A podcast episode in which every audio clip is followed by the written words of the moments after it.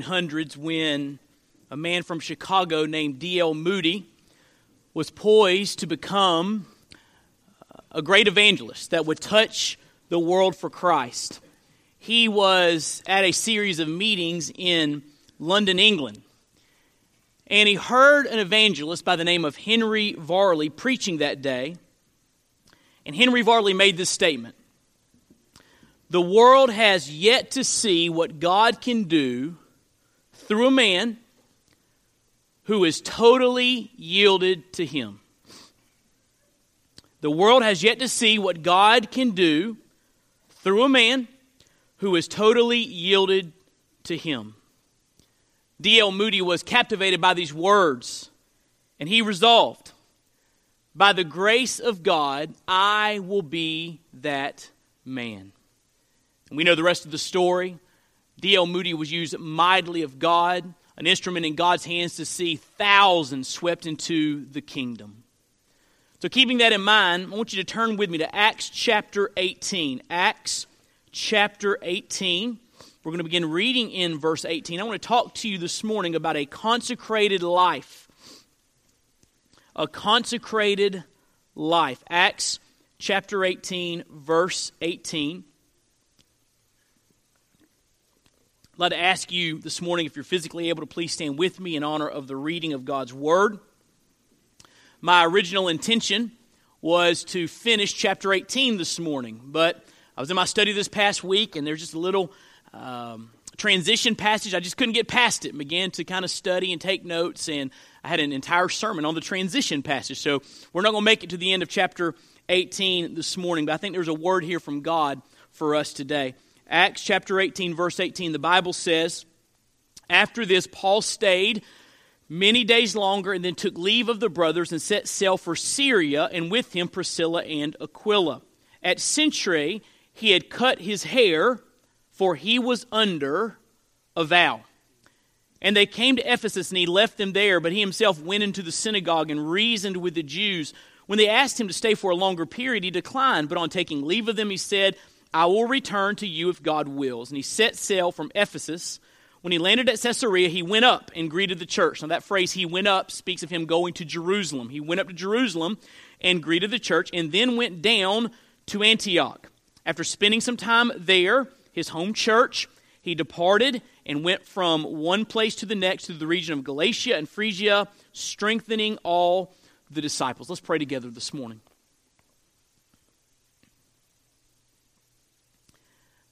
Lord, you are worthy of our worship. You're worthy of our praise. You're worthy of our attention, our affection, and our allegiance. And we, Lord, by your grace, seek to, to draw near to you in these moments. We ask you to manifest your presence. We ask you to move in such a way that we would leave today knowing we have met with the living God. And so, Lord, as your word goes forth, I pray that the Holy Spirit of God would accompany the preaching of your word. I pray for the anointing of the Spirit in my life. I pray for the anointing of the Spirit in the hearers' lives, that our eyes might be open, that we might see the truth of Scripture and have the desire, the wherewithal to live according to them, so that you get glory from our lives. And we'll thank you and praise you for that grace. We're grateful today for Jesus the author and the finisher of our faith. And we lift high the matchless name of Christ. And Lord, we lift up this prayer to you in his name. Amen. Thank you. You can be seated. Our passage this morning is interesting because it's, it's a transition passage that tells us what happened between Paul's extended ministry in Corinth and Ephesus. You know, he spent a year and six months in Corinth. We studied that last week. Uh, really spent a lot of time and focus and energy ministering in that city. And, and we're going to see a little bit later on as we study Acts that he spent a, a great amount of time in Ephesus as well, two great strategic cities. But the passage we just read describes what happened between Corinth and Ephesus. And it's very interesting to see what happened because really what we see here in this transition passage is we see the end of the uh, second missionary journey. He leaves Corinth, he goes over to Jerusalem, spends some time with the church, goes back to his home church of Antioch to have another global impact conference to report to them about all that God had been doing during his missionary travels. And that's the end of his second missionary journey. Then he leaves Antioch again, traveling through Asia back towards Ephesus, and that's the beginning of his third missionary journey. So even though we just read a small uh, number of passages, there's a lot of there's a lot that happens here in this transitional uh, text. And what I want to focus in on is the habit we see in Paul's life of consecration. Uh, Paul lived a consecrated life. And as I studied this this past week, and I thought about my own life, I thought about our church, I was thinking, what would that look like in, in our lives? What would that look like in our church? What does it mean to have a consecrated life? Well, we're going to study Paul's example and look at some other texts and think together deeply about consecration. So let's begin, if you look there in your notes, with a definition of consecration. A definition of consecration. What, that, what I mean? It's a, a, religious term, right? We hear that term in religious circles. What, what do we mean when we say that we want to be consecrated or have a consecrated life? What, what, what is consecration? Well, I have a little definition there for you. The word consecrate means literally to set apart as sacred. It's the same uh, Greek word that we sometimes translate uh, sanctification or, or, or to sanctify. It means to be set apart to God. Consecration is to be set apart, watch this, from sin. You want to you want to distance yourself from sin and worldliness, and it means to set yourself apart to God. That's what it means. Consecration is to be set apart from sin and to God. It's a desire to be closer to God and farther away from worldliness. Now, vows in these days, Old Testament days, New Testament days, vows were often made as acts of consecration, which is, I, I believe, what's at play here in Acts chapter 18. Look what it says in verse 18. After this, after his time in Corinth, Paul stayed many days longer and then took leave of the brothers and set sail for Syria with him Priscilla and Aquila. Remember last week we looked at Priscilla and Aquila. They modeled a marriage on mission. They were serving the Lord, and Paul took them with him as he went to Ephesus. And it says, At Cenchreae, on their way to Ephesus, he had cut his hair, for he was under a vow. Now, that's just a little phrase in our Bibles, but there's a lot of impact as we study that phrase. He cut his hair, for he was under a vow. Uh, Paul here had, had, had entered into a vow with God as an act of consecration to separate himself from sin and to God. And the cutting of hair uh, probably refers to a voluntary vow that could be made that we find in Numbers chapter 6 called the Nazarite vow. If you ever heard the phrase the Nazarite vow, that's probably what this phrase refers to when it says he cut his hair. Uh, almost certain this cutting of hair refers to that Nazarite vow in number 6. Now, the Nazarite vow involved abstinence from, from drinking wine and from cutting one's hair for a period of time. At the end of that period of time, that vow to God, that focus on God, uh, the hair was cut and then burned along with other sacrifices as a symbol of self offering to God. So scholars believe that he cut his hair and his goal was then to go to Jerusalem. Remember, he landed at Caesarea, went up to Jerusalem to meet with the church, to go to the temple and offer his hair, to, to burn it as an offering to God, to, to, um, to communicate that he had uh, finished a Nazarite vow. Now, there's a good question that we must ask here. Why Paul, a new covenant Christian who knew that the law was not necessary to be right with God, why did he dig back into the Old Testament and lift this vow and practice it as a Christian? Well, I believe David Peterson has a good answer to that. He writes Paul voluntarily continued certain Jewish practices because he did not see them to be inconsistent with his new status in Christ. Making a vow and shaving the head when it was completed was a way of demonstrating his trust in God and showing loyalty to the traditions of Israel without compromising his gospel message. Perhaps such gestures allowed Paul to talk f- more freely with fellow Jews about the gospel.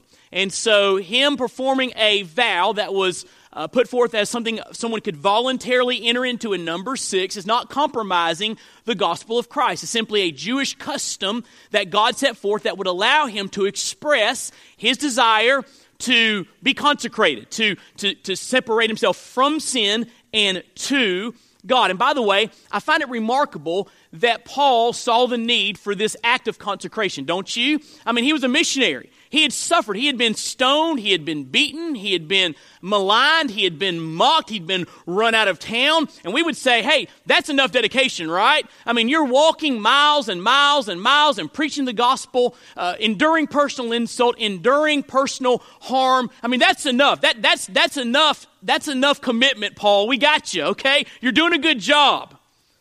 But isn't it interesting that Paul, the missionary, saw the need to enter into this vow as an expression of his desire to be even closer to God? Isn't that interesting? Now, just a word about vows in the Old Testament. Vows were to be voluntary. The Bible's very clear on that. Deuteronomy chapter 23, verses 21 and 22 speak of the, the voluntary nature of vows. It's what, these weren't commandments by God, these were um, uh, patterns of, of of, of habit that God allowed people to put in place to express their consecration, to express their desire to be closer to Him. And vows, once entered into, were to be kept. All over the Bible, we see how important it is that once you make a vow, to God, you keep it. You don't enter into a vow lightly. As a matter of fact, the Bible says that you need to think seriously about making a vow before God because the Bible says it's better not to make a vow than it is to make a vow and not keep it. So vows were to be voluntary, vows were to be kept, and that's one of the ways that the Jews could express their desire to be closer to God. That's what's happening here in this passage. Now, that's the, the, the, definition of, of consecration. But what's the purpose? I mean, why would Paul do this? Why should we think about consecration? I mean, what is the overall purpose of consecration? Well, number one, to give God what He deserves our lives. God, who in His grace has provided a way for us to be saved, He sent His only Son to this earth. And Jesus Christ came to this earth and lived a perfect life and went to the cross for you and for me. He took all of our sin on himself. On the cross, he was, he was enduring the wrath of God in our place. He was taking our punishment for us. He died for our sins. He was buried, and early on the third day, he rose from the grave. And because he loves us, he offers us this free gift of eternal life. As we sang earlier, oh, how he loves us. And when we think about his love for us, when we think about His amazing grace, when we think about His magnificent mercy, when we think about all that He's done for us, don't you think He deserves our all. He deserves our lives. And so consecration is a way for us to say to God, God, I want you to have everything. I want you to have every part of me. I don't want to play religion. I don't want to play church. I don't want to go through the motions. I want you to have my entire life. Romans 12, 1 and 2, which we'll look at a little bit later on. Paul mentions after he's gone through the glories of the gospel in Romans chapters 1 through 11, he says, Therefore, brothers, according to the mercies of God, I beseech you, I urge you that you offer your bodies as living sacrifices. That you give God your life. That, that's, your, that's your response to all that He's done for you in view of His mercy. Give Him your life. And, and consecration is a way to give God what He deserves our life. Uh, I read this quote from Oswald Chambers. Uh, he's well known as having written the, the famous devotional, My Utmost for His Highest. I just began a biography about Oswald Chambers titled Abandoned to God. I like that title. And here's a quote from Oswald Chambers Beware of stopping anywhere short of total surrender to God. Most of us have only a vision of what this really means, but have never truly experienced it. We talk about surrender. We sing, I surrender all. We know God deserves our lives, but how many of us have truly given the Lord everything? How many of us have truly surrendered all? How many of us have lived in this, in this, this habitual practice of consecration like Paul did? One of the purposes of consecration is to give God what He deserves, our lives. Another purpose of consecration is this to distance ourselves from a particular pattern or practice of sin. Turn over with me to Romans, it's the next book after Acts, Romans chapter 6. Romans chapter 6. What it says in verse 12.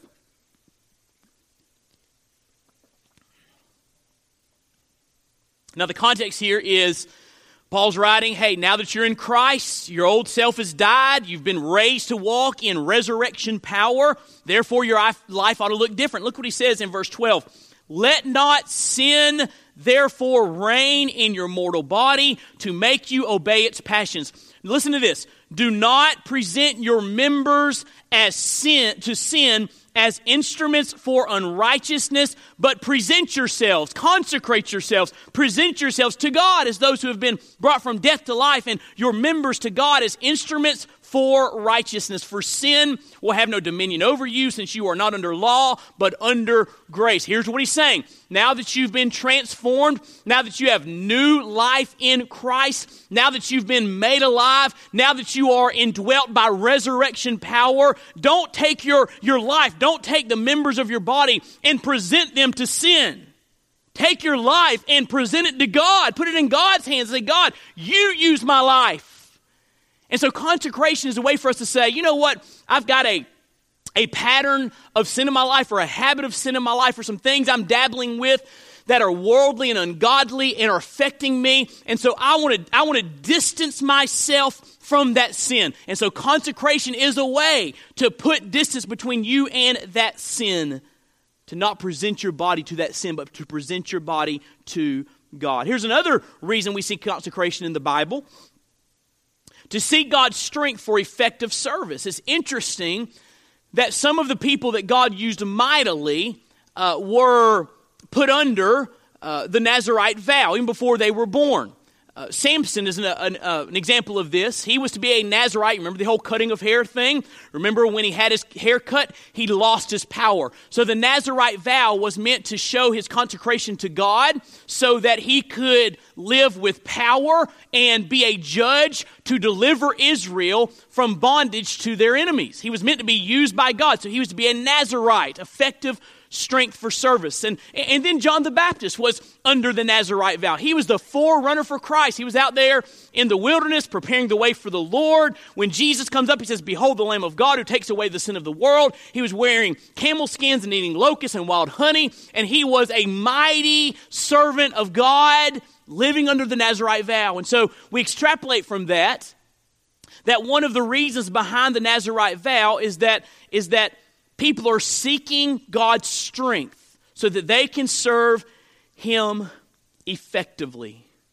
Fanny Crosby wrote an old hymn titled I Am Thine, O Lord. And there's a verse in there that speaks to this kind of consecration. She writes, Consecrate me now to thy service, Lord, by the power of grace divine. Let my soul look up with a steadfast hope, and my will be lost in thine. She's talking in that hymn about consecration for service. Consecration set apart to God to get his strength to serve him effectively for his glory. There's another reason that we see consecration in God's word, and it is to express gratitude for God's grace. A, a, a setting apart from sin to God, just as a way to say, Thank you, God, for all that you've done for me. Now, look back with me in Acts 18. 18.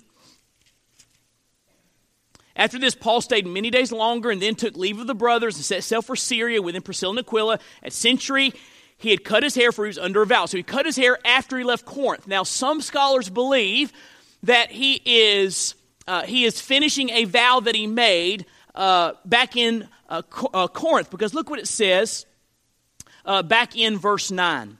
The Lord said to Paul one night in a vision, Do not be afraid, but go on speaking. Do not be silent, for I am with you no one will attack you to harm you, for I have many in this city who are my people. And he stayed a year and six months in teaching the word of God among them. Some scholars believe that when God said, Hey, you keep preaching, I'll protect you, at that moment he entered into a vow to say, God, I'm going to consecrate myself to you. You're watching over me. I'm going to consecrate myself to you. When he left Corinth and God had shown his protection for a year and six months, the vow comes to an end. So some believe that this vow was a way for Paul to say, God, I'm grateful for your protection. I'm grateful for your oversight. I'm grateful that you're watching me. I'm grateful for your grace. And so, a valid reason for consecration is to just, just say, God, thank you for all that you have done for me. So, we've talked about the, the definition of consecration and the purpose of consecration, but here's what I began to ask myself in my study this past week well, what would this look like in my life?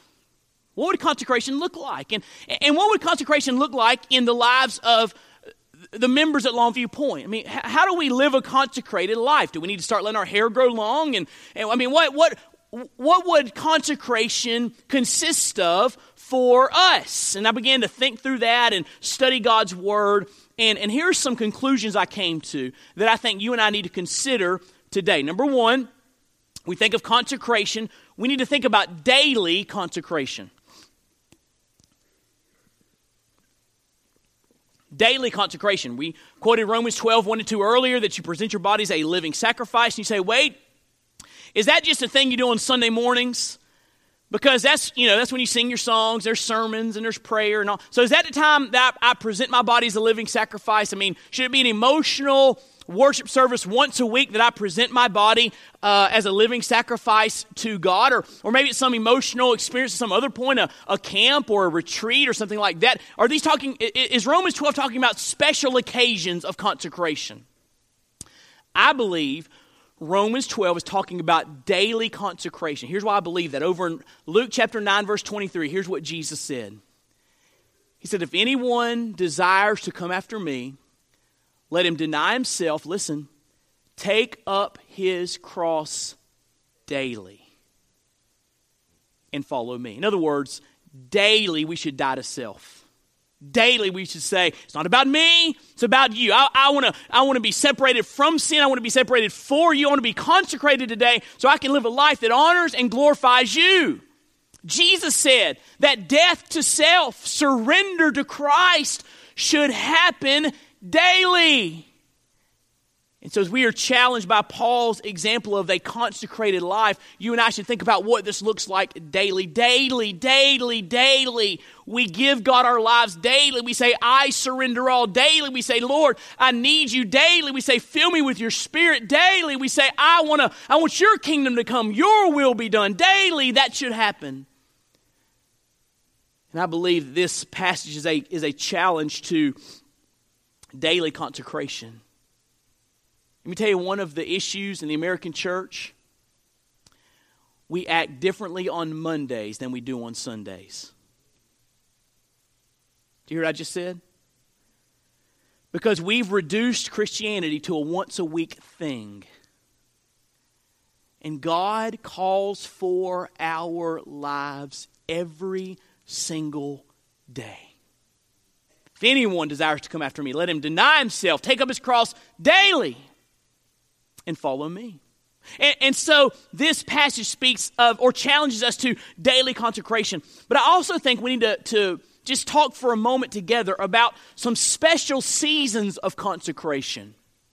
Paul certainly daily gave his life to the Lord, he, he, he daily surrendered all to Him. But Paul also saw a need for a special season of, of taking on a vow, the, the Nazarite vow. We don't know what was going on in his life, why exactly he was doing that, but he saw the need for a special season of consecration. So I believe it's appropriate for us to every day consecrate ourselves to God, set apart from sin to God, but we also need to think about perhaps maybe some special seasons to, to focus more exclusively on consecration. So, what would that look like? If you and I are seeking a consecrated life, what would that look like to live this kind of way? Well, let me give you some examples of special seasons of consecration. Number one, a vow. A vow. Take a vow. In Acts 18, Paul models for us that he was under a vow. He cut his hair, for he finished up his vow, probably number six, the Nazarite vow. And so it's appropriate for us to take a vow, to make a commitment to God for seasons of life. But keeping that in mind, turn with me to Ecclesiastes, Old Testament book of Ecclesiastes. Let me show you this. Ecclesiastes chapter 5. Let me show you what the Bible says about these vows.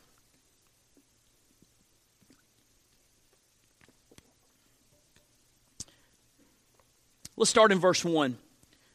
Guard your steps when you go to the house of God. To draw near to listen is better than to offer the sacrifice of fools, for they do not know that they are doing evil. Be not rash with your mouth, nor let your heart be hasty to utter a word before God, for God is in heaven and you are on earth.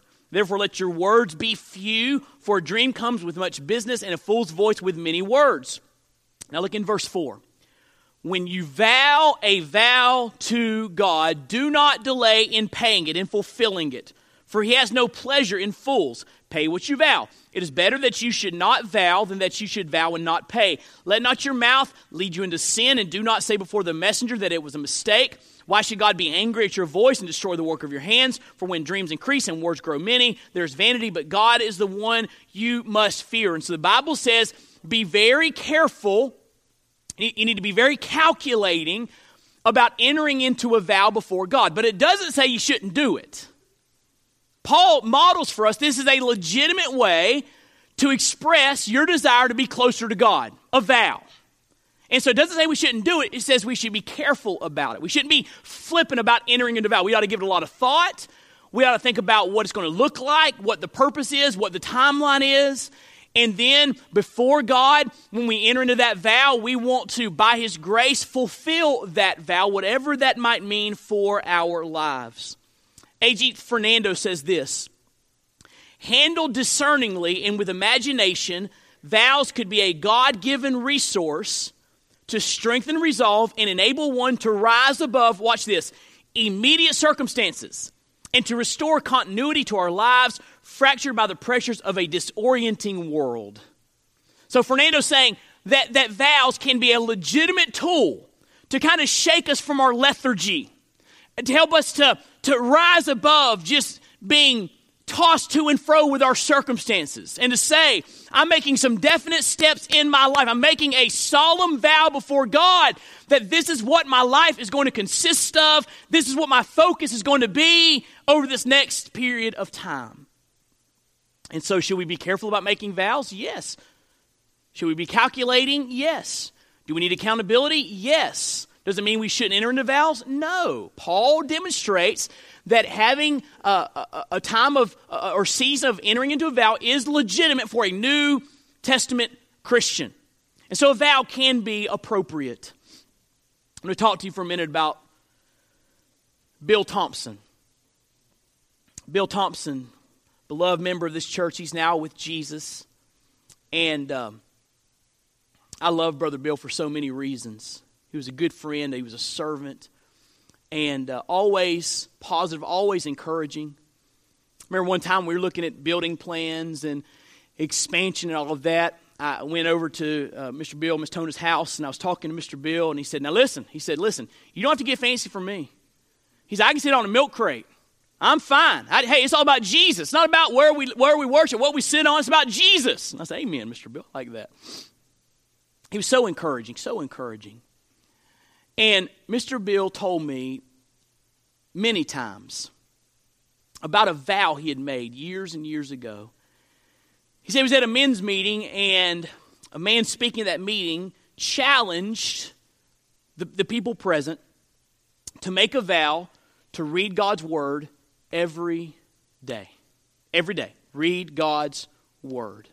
And he would tell me there were times he'd lay down at night about to go to sleep, and God reminded him of the vow. And he'd get up and he would read God's word. And guess what? His life reflected it. He was a man of God's word. When he passed away, Miss Tona showed me his Bible. I got to look through his Bible. Marked up everywhere, underlined, highlighted, notes in the margin. He was a man of the book. He'll tell you, it all goes back to making that solemn vow before God. He tell me there are times I didn't want to read the Bible, but I made a vow.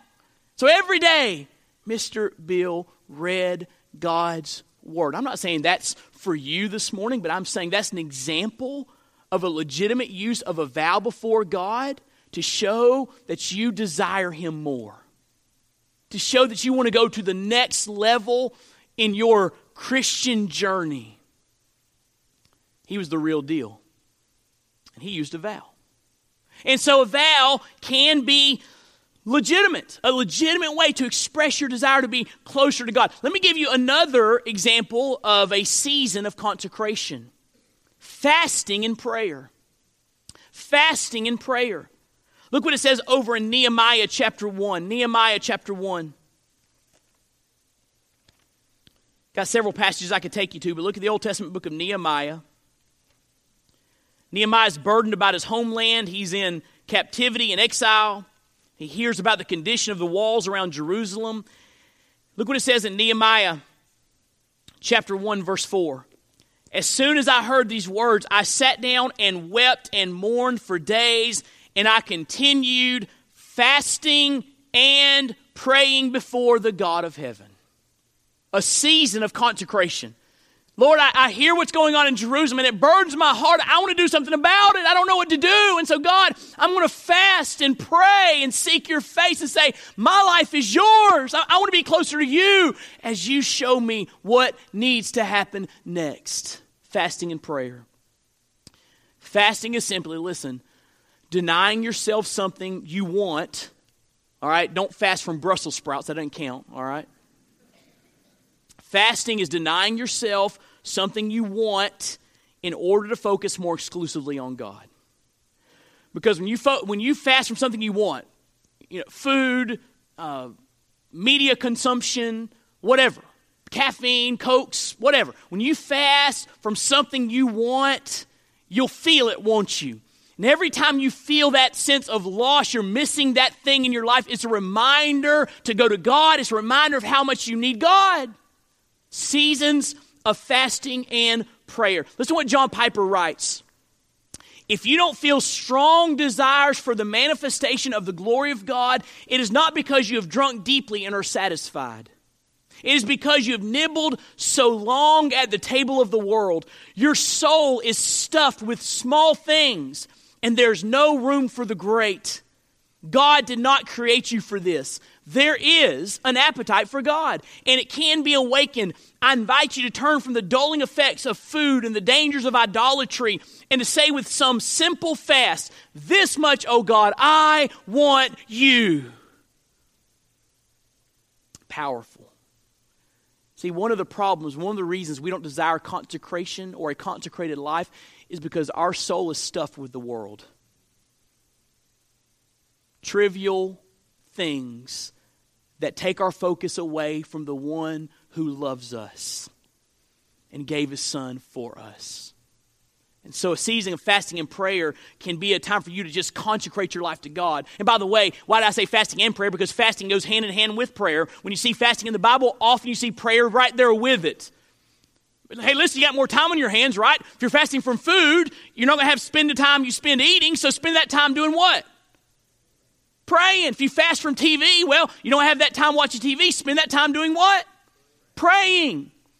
Fasting and prayer is a legitimate way for a season in your life to say, This much, oh God, I want you. I want to be farther away from sin and worldliness, and I want to be closer to you. Fasting and prayer. But there's another season, and I think this is really going to help some folks this morning.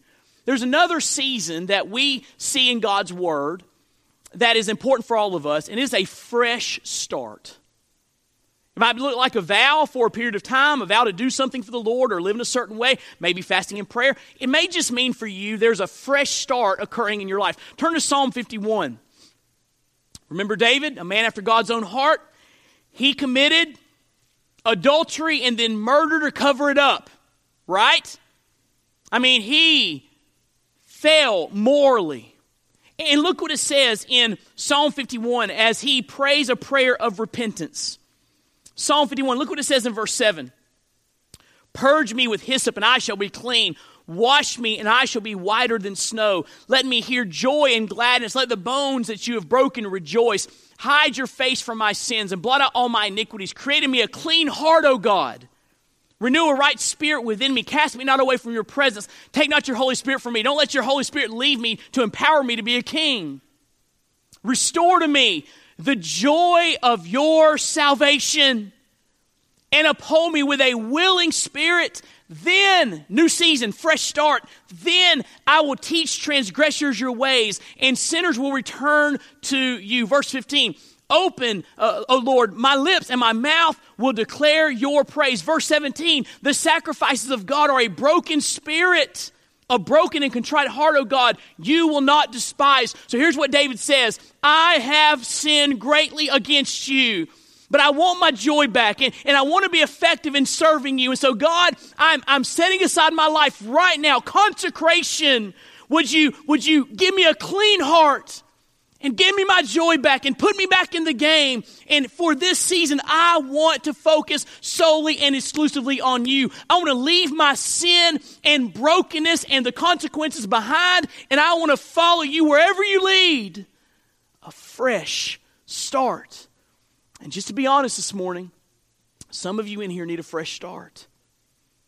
You're not near to God. Your soul is tied up with small things and trivial things and mundane things and immoral things. And God doesn't have your entire life. And perhaps that means that you need to be consecrated to Him. Uh, uh, here's the, the season for you right now start over. You know you can. Because Lamentation says that his mercies are new every morning. Right? So if you're not where you want to be in your Christian life, today can be a fresh start. A time where you say, I want to be consecrated to you. A fresh start. So we've talked about the definition and the purpose and the practice of consecration, but just last, very quickly, I want to talk about the pattern for consecration. The pattern for consecration. Does, does God give us any help in what that looks like or how we can live a consecrated life? Well, look over in John 17 with me and write this down in your notes. Jesus models perfect consecration. So if you want to know what a consecrated life looks like, hey, look at Jesus. Follow in his footsteps. He will show you what it looks like. Look in John 17, verse 17. Sanctify them. Talk, Jesus talking to his Father, talk, talking about his disciples. Set them apart, consecrate them in the truth. Your word is truth. As you sent me into the world, so I've sent them into the world. So I came to rescue the perishing. Now I'm sending them out to preach the gospel and rescue the perishing. And for their sake, I consecrate myself. He's speaking here of the cross. I, I went, I, I'm going to the cross, he's saying, to give my life. I'm setting him apart my life and surrender so I can die for them. For their sake, I consecrate myself that they also may be sanctified or set apart or consecrated in truth. Know what Jesus is saying? I'm giving everything so they can give everything. So they can be set apart. So their life can be yours. Jesus models perfect consecration. Hey, by the way, the only reason nearness to God is available is because of the finished work of Christ, right? You and I could not even talk about consecration. We could not talk about nearness to God had it not been for Jesus. When Jesus cried, It is finished, the veil in the temple separating the holy place from the holy of holies was torn in two from top to bottom. God did that to signify because my son shed his blood because he paid the price for sin nearness to me is now available. You can come into my presence through christ. That's what he's saying. So we couldn't even discuss consecration if christ had not been consecrated for us he not set apart his life to death, even death on a cross. And so, if you and I want to live a consecrated life, here's what we need to do we need to fix our eyes on Jesus and, in the power of the Holy Spirit, consecrate our lives. Here's how it says over in Hebrews chapters 12, 1 and 2. These are my life verses. Therefore, having been surrounded or encompassed about by such a great cloud of witnesses, let us lay aside every encumbrance and the sin which so easily entangles. And let us run with endurance the race that is before us, fixing our eyes on Jesus, the author and the finisher of our faith. If you want to live a consecrated life, fix your eyes on Him.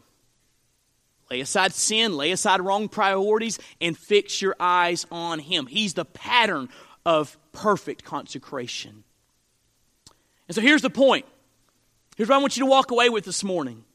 And I think we can glean this just from looking at Paul's life. Hey, he was a missionary. He was, he was suffering for Jesus, and yet he saw the need for a special season of consecration. Do you think we might have that need too? Here's the point Draw near to God. This is a quote from James 4, by the way. Draw near to God. Listen, listen. Be amazed by this. And he will draw near to you. Wow. Draw near to God, and He will draw near to you. I, I, like to say it like this If we take one step towards God, He will come running for us. Draw near to God, and He will draw near to you. The world has yet to see what God can do through a man that is totally yielded to Him. Could it be that God wants you to say to Him today, By your grace, I will be that man. By your grace, I will be that woman. I want to live a consecrated life.